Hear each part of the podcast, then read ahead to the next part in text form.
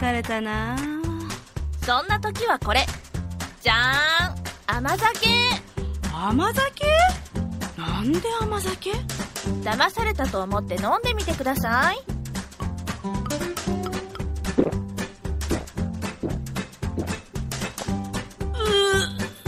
うまい！でしょでしょ？この甘さでノンシュガー。これを飲めば体調もバッチリ。へえこれネットでも買えるの？もちろんでやんぴ。疲れた時は甘酒の新常識。さああなたも玄米が夢を見たで。検索。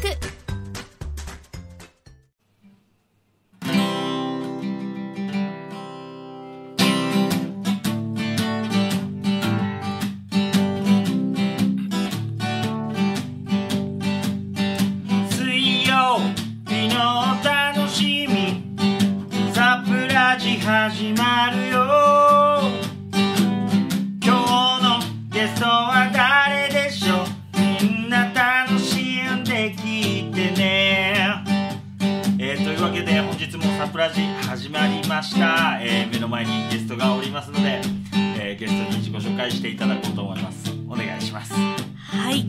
株式会社ライズサーチ代表取締役内田夏子と申します。ライズサーチさんのライズライズサーチの代表の内田様ですね、はいそうです。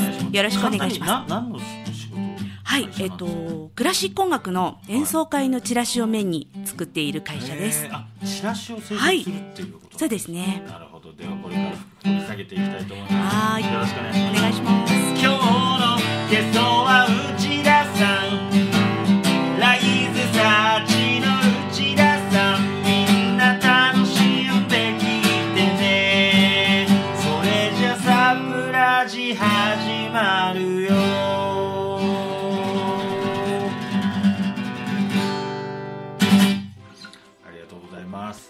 けで始まりました。サプラジ内田さんよろしくお願いします。よろしくお願いしはい。ます、あのチラシ制作。はい。そうですね。もコンサートクラシックっていうからには、はい。もうそこだけに特化してるんですか？基本的にはそうですね。あの頼まれれば何でもやるんですけど。先ほど、はい。あの名刺いただいた時に、はい。コンサート演奏会の集客に強い株式会社ライズサーチはい。これあのもう僕もああのシンガーソングライターやっておりましてこんなに惹かれる文言ないぞと。はい。これ名刺に持ってこられたらもうどうしようもないでしょってもう このすごいですね、はい。もうミュージシャンはみんな食いつくという、まあ、やっぱ集客の部分はい。で、まあ、非常に強く考えております。しそうですね。あのこの仕事始めて9年ぐらいになるんですけど、はいはい。やっぱりそこの中で見えてきたのっていうのが演奏家の人たちが集客で苦労しているっていう現実だったんですよね。なので本当にただ綺麗にチラシをつけるだけじゃなくってはい。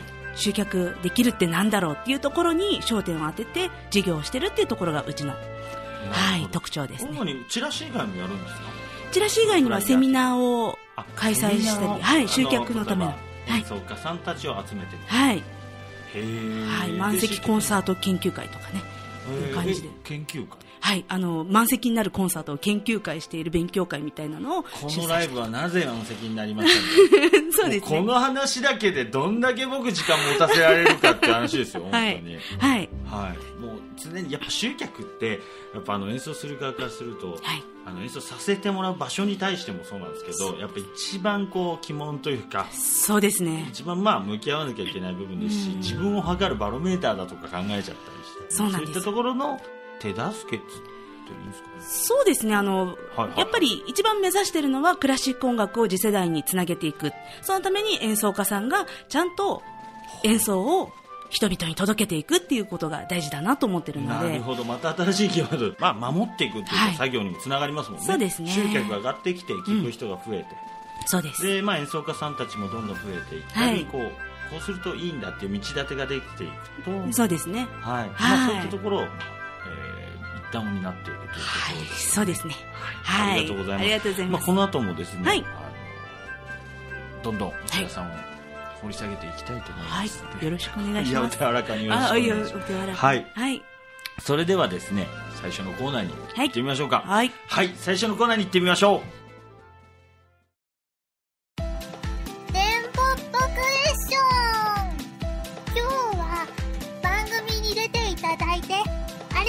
ございます。ラジオ収録、楽しんでくれてますか？あなたのことを聞かせていただくために、番組からいくつか質問を用意してあります。今から読み上げるんで、答えていってくださいね。それじゃあ、行くよ子供の頃のあだ名は？なっちゃん。犬派？それとも猫派？理由も教えてね。犬。小さい時に飼っていました。世界の終わりに食べるとしたら、何？カレーライスです。小さい頃になりたかったお仕事は？看護婦さん。今のお仕事は？経営者です。じゃあ、お仕事の好きなところを3つ教えてください。ワクワクするところ、感動するところ、楽しいところ。お仕事の中で、これはピンチだったというものを、〇〇事件と名付けてください。80万円の大赤字。逆に、最高に幸せだったことは何事件ですか？毎日楽しい事件ばかりで選べません。最後の質問です。3年前の自分にアドバイスしてください。お金は大切に。ありがとうございました。とっても素敵なゲストの方ですね。それじゃあ、ともりくん。あとはお任せしますっと。ぽっぽっぽー。はい、ありがとうございました。はい。はいありがとうございますち。ょっと少しずつ質問を振り返ってみたいと思うんですけども、子供の頃のあだ名は、はい。なっちゃん。はい。まあ、そう、下の名前ってこと夏子なので。はい。他のなんかトリッキーな名前で呼ばれたこととかあります？はあ、あのー中学の時に、はい。内田で、うんこって言われてました。あー、なるほど。はいトリッキーすぎるんじゃないですか。あのーもしかしたら、私、いじめられてたのかもしれないんですよ。なるほどでも全然気づいてなくって気づ。かず、はい、あ、うやんこなんだなって。いや、やめてよもなくって。あ、うんこって。なるほど。はい。受け入れてました。そっか。じゃあ次行ってみますか。はいトリッキーだったな、本当に。次行きます。はい。えー犬猫どっち派、はいユーモということなんですけども。はいあの、ちっちゃい時に犬飼っていて、可愛かったので。えー今は何か飼われたりするんですちょっとね、やっぱりね、死んじゃった時が悲しくって、ちょっとそれ以来飼えないんですよね。そうですよね、はい。僕もあの生き物を飼う上でその死んでしまった時のことを考えてしまうとちょっと飼えないそうなんですよ。やっぱ自分も犬か猫派で言ったら犬ですか？自分の性格も。どうですか？あ、犬ですね。犬ですか？多分なんか言葉だけ聞いたら半端ないですけど 犬ですね犬ですね。はい。続いてえ世界の終わりにはい。食べるとしたらね、はいカレーライスそうですね。おーカレーライスなんですねカレーライス好きなんですよ。なるほど、はい。どこのカレーがうまいとかあります？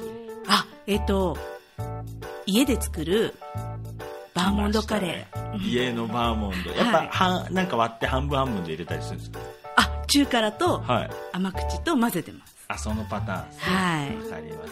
はい。じゃあ外ではあんま食わない。外でも食べます。あの、インドカレーも好きですし、はい。タイカレーも好きですし、はいはいはい。何でも好きなんです。なるほど、はい。じゃあもう最後の日終わりの日にはカレーを食べると、はい。でまあ、じゃあ作るところも大事みたいなところですよね。そうですね。カレーしながらちょっとじゅ世界の終わりを準備すると。そうですね。はい。はい。続いて、はい。小さい頃になりたかった職業は？はい。看護婦さんそうですね。えっ、と、5歳の時。は5歳の時い。結構早めにそうなんですよ。うちの母親が病気だったんですよ。はいはいで、小学校5年の時に私亡くしてるんですけど、はいお母さんの病気を治してあげたいっていうね。小学校5年でお母さんを亡くされてるって結構、そうですね。はい、僕だはちょっとまだ健在で想像もできないことなんですけど、はい。ととそれで直してあげたいと。で直してあげたいと思ってたものがなくなる時って。そうですね。あんまりもうでもその時のあの感情っていうものは忘れてます？そうですね。あんま覚えてないですね。それもはい。結構物心ついてお母さんいなかったそうなんですよ。かはい。まあでも親戚とかね、周りに人がいっぱいいて、ははい、あのーこう、寂しい思いはしないで、いなるほど。はい、生きてきもうあました。の今一緒にお顔拝見しててももうすくすくと育ったのが分かります。もう笑顔がもうだってこはい、ありがとうございまれ優す。しい笑顔でもう本当に。どうもありがとうございます。何の話だって話はすいませんもう本当に。はい。今のお仕事は？い、経営者そうですね。そうですよね。今ライズサーチとです。はい。いう。仕事を、はい。あの会社ですよね、はい。されていて、今オフィスはどちらオフィスは、あのー横浜市港南区という住宅街の中に、るえー、はい。横浜から今日来ている。そうなんです。はい、ありがとうございます。社員さんもいらっしゃる？はい、おります。デザイナーとはい、デザインのアシスタントの子と、あと、ジムとなるほど。3人います。ありがとうございます。なんか経営者さんということで、はい。もっとすごい社長社長してんのかなと思ったらそうでもなく全然。すごくお会いした時から提出していて、なんか あのこっちが逆にはい、あのゲストで来たんじゃないかみたいな、はい、とんでもないです。ありがとうございます。ありがとうございます。お仕事の好きなところをはい。3つ教えてください。って質問だったと思うんですけども、ワクワクするところ、はい、感動するところ、楽しいと、まあどれも喜びみたそういなとこですねろだと思うんですけども、やっぱワクワクするっていうのはそうですね。あの、コンサートを企画したりとか、あの、はいさっき、あの、コンサートのマーケティングの話とかも、企画もするんですか？企画もしてるんです。それは、どちらかというと実験的に、こういう手法をしたら、集客うまくいったよとか、はいそういう事例を作りたくって、いろいろ企画をしたりとかしてるんですよ。はい。これでも思うんですけど、はいこういう方法をしたらっていうことはもうアーティストありきっていうよりは、はい手法じゃないですかなんか、はい。そういうのってやっぱ成功するもんですか？失敗も成功も。か？すいません、はい。もうめちゃめちゃまっすぐな質問なんですけど やっぱり僕もかなり試行錯誤してるんですけど、はい基本的に自分を知っている誰かはい。っていうものが来るじゃないですかそうですね。で、えー何かフライヤーを見てくるっていうのは、はい。ある程度何か知名度ってそいううもですよねのがないと、。はい。結構きついなっていうのが自分の中であるんですけどはい。これをなんか変えるアドバイス僕も受けちゃっていいですかね今。えっとですね、は基本的にははい。企画型と人物型っていうのがはい。あるんですよね。はい。はい。はい。はい。はい。あの、そのイベントっていうくくりで言うと、イベントの人物で客寄せをするのか、うんうんうん企画で寄せるのかっていうのができて、で、人物型の場合はファン作りを日頃からすること。することですはい。企画型の場合は、それ以外の切り口をどう持ってくるかで人を集めるので、人では呼ばないんですよねなる。ほどその切り口をどう見つけるか。ですよね、はい。なんかでもやっぱり本当にいろんな手ってあるじゃないですか、はい。それこそフライヤー作ったりとか、まあ、イベントが、えー音楽と料理を融合させるんだったら、そのお店の宣伝から入るとかもいろいろあると思うんですけど、もう本当に意外と大変で。そうですよね。はい。あの、そういうところを今、いろいろね、あの、やっていて、今度、えっ、と、この間は謎解きとクラシックをかけたコンサートを3月に謎解きとクラシック、はい、をやってたんですよ。はい。で、それが、まあ、半成功。まあ、100%ではないんですけど、謎解きしたいっていう、はい。そのアーティストを全く知らない人も来るんですか？やっぱ遊びに。あ、全然、あの、ほぼ、えっ、と、企画で、皆さん。はい、8割以上ですね。あじゃあアーティストが呼んだとかではなくて、はい企画に賛同してみんなが来るとどこかから情報を得て、はい。それで450人ぐらい人が。うわそれはすごい そのパンチ力たるやそうですね。すいませんありがとうございます、はいはい。じゃあここで聞きたいことですね、はいお仕事でピンチだった事件はい。80万大赤字事件そうですね。よくこれお話しするんですけど、はいはいはいはい私がやっぱりその集客っていうところに焦点を当てたきっかけになった事件で、はいあのーすごく有名というか、すごく上手なテノール歌手を呼んで、コンサートを開催したことがあったんですよ。はい2009年ですかね。その時に、私はすごいいいものをやれば、人がいっぱい来ると思ってたんですよ。はいそしたら、300席あるのに、売れたのが30枚で、泥の汗ですよねはい。はい。で、そんな、売れると思ってたものが全然売れないっていうことに愕然として、で、最終的に80万円って思ってるだけでもっとなんですけど、ほんはいはい。本当は。そりゃそうですよ。会場に払うそうなんですよ。で演奏会ですよねもちろん、はい、そうです。演奏する方にも申し訳なはいいしっていう、そうなんですよ。そうなんです。で、ご招待とかで、なんとか3分の1は入れたんですけど、はい。この現状に、すごく愕然として、なんか現実を見て、で、いいものが売れないっていうのはどういうことなんだっていうことからスタートしてるんですそう。なんですよね。バニーのいいものかどうかって、この話は尽きないんですけどね。なんですよね本当にいいもん、はい自分が思ってるものはいいって思ってもらいたいんですよね。そうなんですよ。その原動力なことを曲を作るなと僕の話はいいんですけどやっぱりそのピンチを乗り切って、何か乗り切ったというかそこから変わったっていうそこからやっぱりスタートしたっていうか、で、私は失敗は失敗だと思わない。成功に一歩近づいただけっていうふうに思うと頑張れるので、はい。はい。それで乗り切ってやってきたってないるほど。う感じ。そうもう会社を作られてはいはいたんですよね、はい。そうです。はい。どれぐらいもう今何期ぐらい？今9期目です。9期目で、はい。でじゃあ初期段階のそうですね。起きた事件ですね。はい。そこからまたじゃあ考え方が変わってそうです。なんとかしたいっていう気持ちがやっぱり強くなって、そうですね。でも、この赤字は取り返したと思いますね。お相当ネタにして、ーはいつかみのネタとして。そういう意味でもはい取り返したんじゃねえかと、そうです、そうです。8万円分はこすっていったよとこの話ではい。おー千田さんさあ僕も使わせていただきます、はい。はいでは、えー最高に幸せだった事件はい。はい。はいこれが毎日ま、毎日だ、なんか、新しい出会いがあったりとか、はなんか、楽しい発見があったりとかで、はいなんか、すごい楽しかったっていうことよりも、なんか日々が楽しくってしょうがないんですよ。なるほどはい。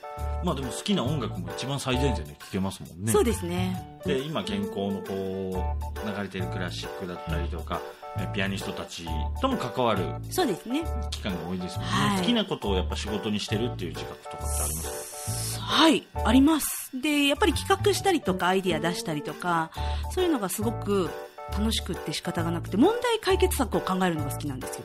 なるほどなんかそれが、ワクワクする自分の中ではポイントで、はいなので、集客できないっていう課題が来ると、ワクワクするんですよ。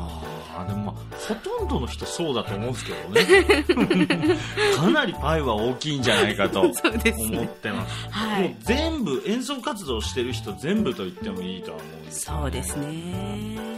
そこにまあ実際相棒だみたいな形でいてくれると会社さんがいてくれると、まあ、心強いっていうのも確かにあるそうですのかもしれないね。はい。こうグッズ作ろうとかそういうのもやってくれたりするんですか？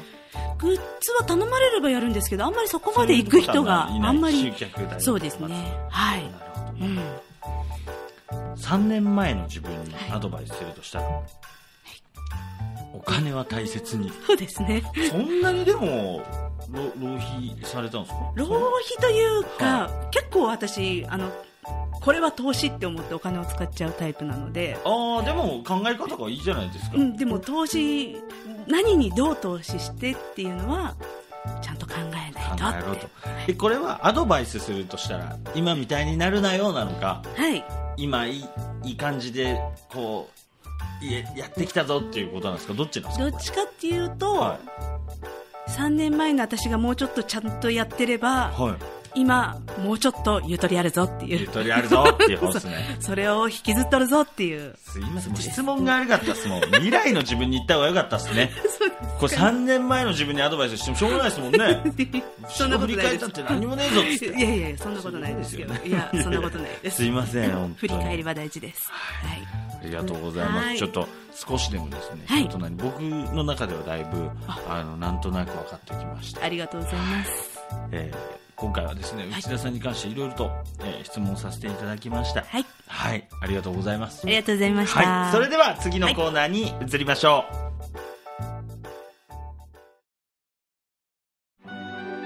う。ラジオを通して伝えよう。内田夏子が大切な人にお手紙を読むぞのコーナーです。このコーナーでは普段照れくさくて伝えられない思いや感謝の気持ちをラジオを通してお伝えいただくコーナーです。本日は内田さんに手紙をご用意していただいております。はい。はい。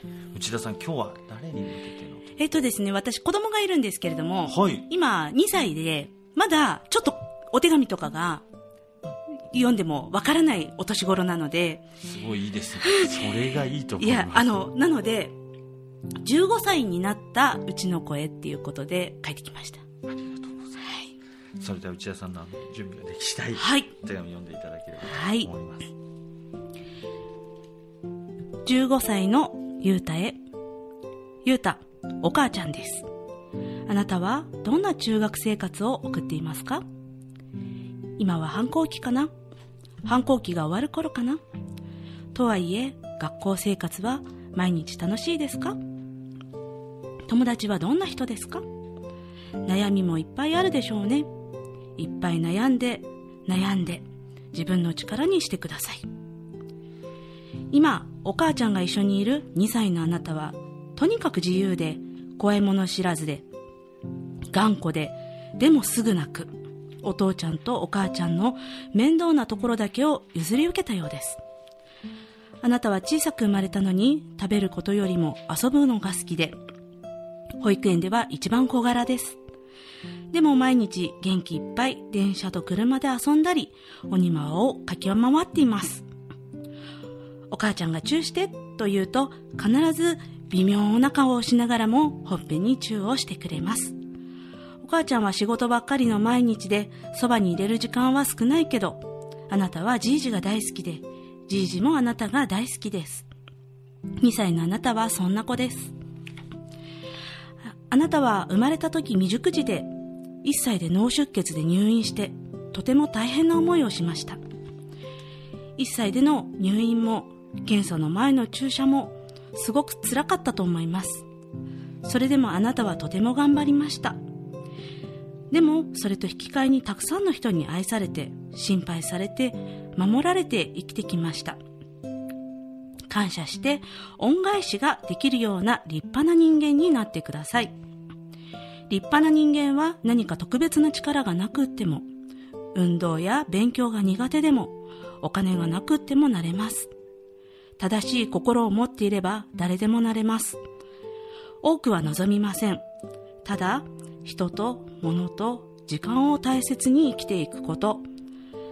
目の前のことには全力で取り組むこと。思いやりの気持ちを持って周りの人を大切にすることです。好きなことや興味があること、とことん楽しんでください。あとはあなたの思うように生きてください。今も昔もこれからもずっとずっとあなたはお父ちゃんとお母ちゃんの宝物です。母より。ありがとうございます。ありがとうございます。ありがとうございます。ゆうたくんへはいお手紙ということだったんですけど、大変だったですね。そうなんですよ。いろいろと。そうですね。はい。けど全然命には別状がなくって、今は元気なんですけどあ。よかった。はい本当に。そうなんです。よかったです。ありがとうございます。15歳になったら、はいね、聞いてもらうと中学3年生ですもんね。そうですね。なんか、ちょうど反抗期ぐらいかなと思って、で、何か、私たちの間に溝ができてたら聞かせたいなと思って。結構母ちゃんとはそんなできてなかったりするんあ、そうですか。うん父ちゃんとあんまり喋んなくなったりするそうです。ね。はい。高校受験とか。そうですねやっぱ。その、なんか15歳っていうところに、あれはあるんですか？こううんやっぱり反抗期がある。そうですね。なんかその時に何か、ちょっと伝えにくくなってたら、と思って残しとこうかなと思って。多分すごく生じるんですよね、15歳が。はい。結構自我も出てきて、そうですねやりたいこととかも分かってきて、うん。でもこう、受験とか、社そうですよね会の壁みたい、なんて言うんですかね、はい。対世界と戦うっていうかそうですよねだからそこでいい手紙書いてくれるのは嬉しいな。いやーはい。ありがとうございました。ありがとうございます。そしてここでですね、はい内田さんにも手紙が届いております。ありがとうございます。もう、桜井最近恒例になってきて、みんな、はい。静かにうなずくようになっちゃって、もう僕としては寂しい限りですよ。そうですよねはいえーって誰だろうみたいな。誰だろうだからもうこっちとしては、そのサプライズよりも、人選で当てていかなきゃいけなくなってきてて、どんどん。では、読まさせていただきます。あ、でもドキドキします。はい。内田夏子様。はい。ラジオ番組へのご出演おめでとうございます。ありがとうございます。今日メッセージをお送りするにあたり、私でいいのかな？と恐縮しつつも大変光栄に思っています。内田さん、はいあなたは私が心から尊敬する女性経営者の一人です、はい今でこそ横浜の若若手女性経営者といえば内田さんというのが横浜女性起業家会はい。の共通認識になっていますがはい。初めっからそうだったわけではないのは多分私が一番よく知っていると思います、はい。内田さんと初めてお会いしたのは内田さんがミラノの留学からお帰りになったばかりの頃だと思います。これからどんな授業をされていくのか模索中でいらっしゃいました。その時はほわんとした育ちの良いお嬢様という印象でした。その印象が一変したのは初めてお会いしてから23年後株式会社ライズサーチの社長としてお目にかかった時です。私の記憶によると平成22年4月22日です。ああすごい。実は内田さんの化けっぷりはてなに驚きとても嬉しかったです。その頃はウェブ制作の授業と演奏家向けサービスを両立されていて演奏家向けサービスをさらに広げていきたい。というご相談でした。現在そのアイデアをしっかり実現されているだけでなくさらに新たなビジネスにチャレンジされていて本当に素晴らしい。私が内田さんを心から尊敬する3つの理由を挙げさせていただきます、その1早い。物事を決断するスピード。決断したことをすぐに実行に移すスピード。面白そうなことを面白そうとしっかり面白い面白がってやりましょうと即決そのスピード感尊敬しています。その2うまい。内田さんのお人柄ゆえいろいろな人がいろいろなアドバイスをされると思います。それをニコニコと聞きながらちゃんと取捨選択しておられます。ご自身の軸をしっかり持ちながらもいいアドバイスは受け入れる。そのバランスの取り方が絶妙にうまいなと尊敬しています。その3強い。内田さんは根っからのチャレンジャーです。チャレンジャーは時に失敗も伴います。でも内田さんは失敗と思わなければいいし諦めはあ諦めないですよとあくまで前向き失敗から必ず何かをも、えー得ていらっしゃいますよね。その強さ心から尊敬しています。もう一つ。溢れる愛。お仕事への愛。ご家族への愛スタッフの方々への愛。クラシック音楽への愛。美味しいものへの愛。内田さんご自身が愛あふれる存在だからこそ多くの人が共感し協力を惜しまないのだと思います。本当に素晴らしい。最後にお願いを一つ。はい。内田さんハードワークすぎないかちょっぴり心配です。いつもお元気でいらっしゃいますがライズサーチを率いる社長として健康でいることはとても大事だと思います。いや健康でいることが社長の大事な仕事かもしれませんね。そして何よりご家族の一員として内田さんの代わりは誰にもできません。くれぐれも健康には留意なさってくださいませ。これからもたくさんチャレンジして失敗も糧にしてさらに素敵な経営者になっていかれると確信しています。面白いことワクワクすることをこれからもたくさんご一緒したいです。やりましょう。それから美味しいものを食べに行きましょう。ますますのご活躍を楽しみにしております。中小企業診断士井出美幸様よりいただきました。ありがとうございます。井出さんとはもうはい。長いお付き合い。長いですね。あーなんか、はいはい。まさか井出先生とはあ先生っていう。まあでもお仕事とはい。はいはい。の相談に行かれたとそうなんです。もうずーっとこう事業の相談とかしてさせていただいていて。あのプライベートでもお会いしたりするんですか？プライベートそうですね、まあ、ほとんどないですよ。あのまあお食事会とかそういったことはあります。はい。あの本当に僕が今日受けた印象としても、はい。その早くてうま うまくて。牛丼ですね。うまいし。あのだその早くてうまいってことは強さにつながるじゃないですか、はい。そしてあの手紙を読むと溢れる愛があってあのやっぱり誰に対してもそうなのかなと思っていて。ありがとうございます。ご家庭でもそうなんですかこそうなんですかね自分ではよくれなんかちょっとはい。落ち込んだりとかこう塞ぎ込むみたいな時はどうやって転換してるのかなっていうのが。あの、どちらかというと、はい。旦那に、はいはい。すごい、気持ちがないんです。そんな気持ちはないんですけど、はい。ああ、もう会社辞めようかなとか、もうお金がなくってもう限界とか、もう明日から仕事しない、一日寝て過ごす、専業主婦になるって、わーっと言って、それですっきりするんです。はなるほど。で旦那さんはそういう時はどういう反応してるんですか？あはあ、そうすればみたい勉強になります。勉強になります。やっぱそうですよね、はい。そこであはそうすればぐらいのもんですか、はいそこでどっぷりと何か言ってくるとかじゃな。あなんくまりないですね。あの、分かってるんだと思うんですよ。そ、その気がないっていうことは分かっていて、はいはい。それでストレス発散して。ありがとうございます。聞きたかったこと。本当に僕が聞くっていう、どっちがパーソナリティか分かんないっていう状況なんですけど、勉強になります。いえいえ、ありがとうございます。そして、はいあの、別に僕結婚もしてないんですけど、あそうなんですねはい、あの、奥様のはい、こう、できた時には、こう、愚痴を聞いてあげるのもなそういし、ですね。はい。それに関してどうこうとか。いや、そうな、愚痴なんですよ。どうこうとかなくてはいいいんだと思います。わかんないですけどね。すいません。ということで、井出さんからのおはい手紙でした。井出さん、ありがとうございます。ありがとうございましたいただけるとはい。嬉しいですね。嬉しいですね。はい。あ、嬉しい。すすごい嬉しかったです。あのここまでの内容をですね、はいこの後、えー最後のエンディングのコーナーも30分本当短くてはい。話ししたいところなんですけども、これをですねもう僕があの即興で歌にしてですね、えーお届けできればと思いますので、はい。えー聞いていただければと思います、はい。どうなるか分かりませんけど。楽しみにしてます。はい、以上お手紙のコーナーでした。それではエンディングに参りましょう。はい。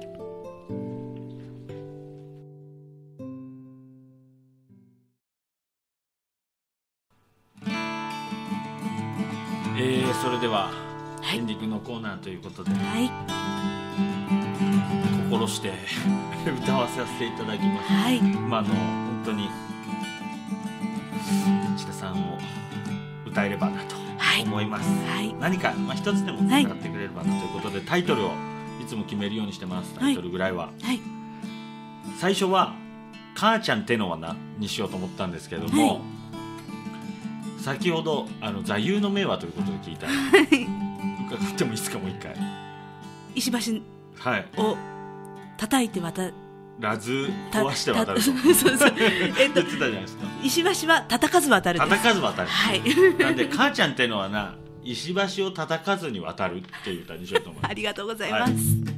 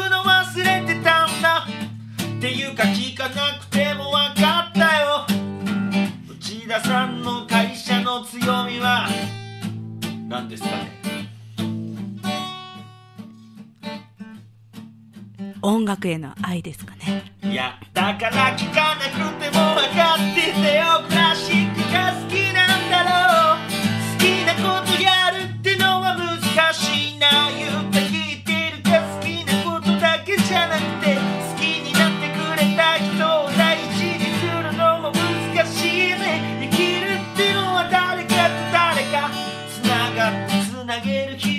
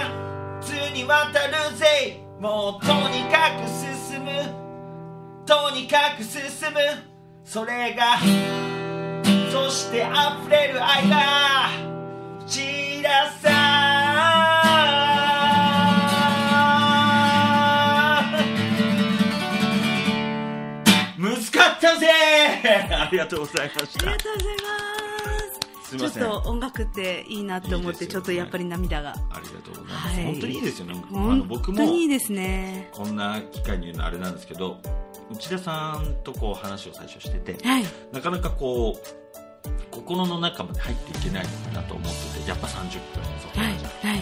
まあ僕は結婚もしてないし子供もいないですし、はい。はい。仕事も経営してるし、うん。っていうところで、えーまあ、なんかちょっと壁みたいな感じしていたのででもそれって勝手な壁じゃないですか。そうですね。でテーマとしてうん。全くやったことないメロディーやってみようと思ってあそうなんですか。はい。あ。でコードもよくわからないまま始めてみてで 本当に即興でっていうところを大事にして、すまあ、ごいいつも即興なんですけど、はい。やっぱどっかで使ったようなメロディーが出てくるじゃない。あれこれ意外と斎藤和義っぽいなみたいな とことが出てきて。そうですね。僕もやっててすごく楽しかったです。いいやすっごいなんか胸が熱くなりました。ありがとうございます。本当に。あとあのミスチルって言われたので、はい。あの好きなミュージシャンがミスターチルドレンはい。とおっしゃられてたので、はい。ちょっとミスチルっぽくもと思ったんですけどできなかったであすでも感じたところありました。あ本当ですか、はい。そのちょっとエッセンス感じました。よりも、うん。ポップス的な方のコードを使いたいなと思ってたあありんですけれがとうごど、ざいます。なんかエッセンス感じて。ありがとうございます。はいありがとうございま大丈夫だったでしょうか？はい。むしろあと何か言い残していることがあれば。すいやあのー歌詞の中に道を作るってあったんですけど、はいはいはいはい。あのーなんでその言葉が出出てきたのかなと思ってそれがすごいあの私会社の紹介するときに最近、はいはライズサーチは道を作る会社ですっていう風に紹介したりするんですよなんかあのー特殊能力としてはい。分かっちゃうのかもしれないですよですよね。とそうなんです相よ。手のことを本当にこれ結構冗談であり冗談じゃないとか相手のことをめちゃめちゃ考えるじゃないですか、それがね、結構、はい鳥肌が立って、あなんで道を作るっていう言葉が出てきたんだろう。はい。僕あのは補足しようと思っても歌ってるんですよ、はい。もう一回すり込むことと、うん。こんなことを言いたかったのかなっていう、はいまあはいの感想として歌ってるところがあるので、はい。よかったです、よかったです。ありがとうございます。はい、楽しんでいただけました超楽しかったです。かった。それが何よりなんです。はい、それではですね、はい。あの時間がないものでもっと話したいんですけども、ねえ本当ありがとうございます、今日ははいありがとうございます。はい。もう一度言わせてください、はい。本日はですね、道を作る会社、はい。ライズサーチさんから内田夏子さんをはい。介してお送りしましたサプラジでした、はい。ありがとうございました。はい。ではまた来週も聞いてください。ありがとうございます。ありがとうございます。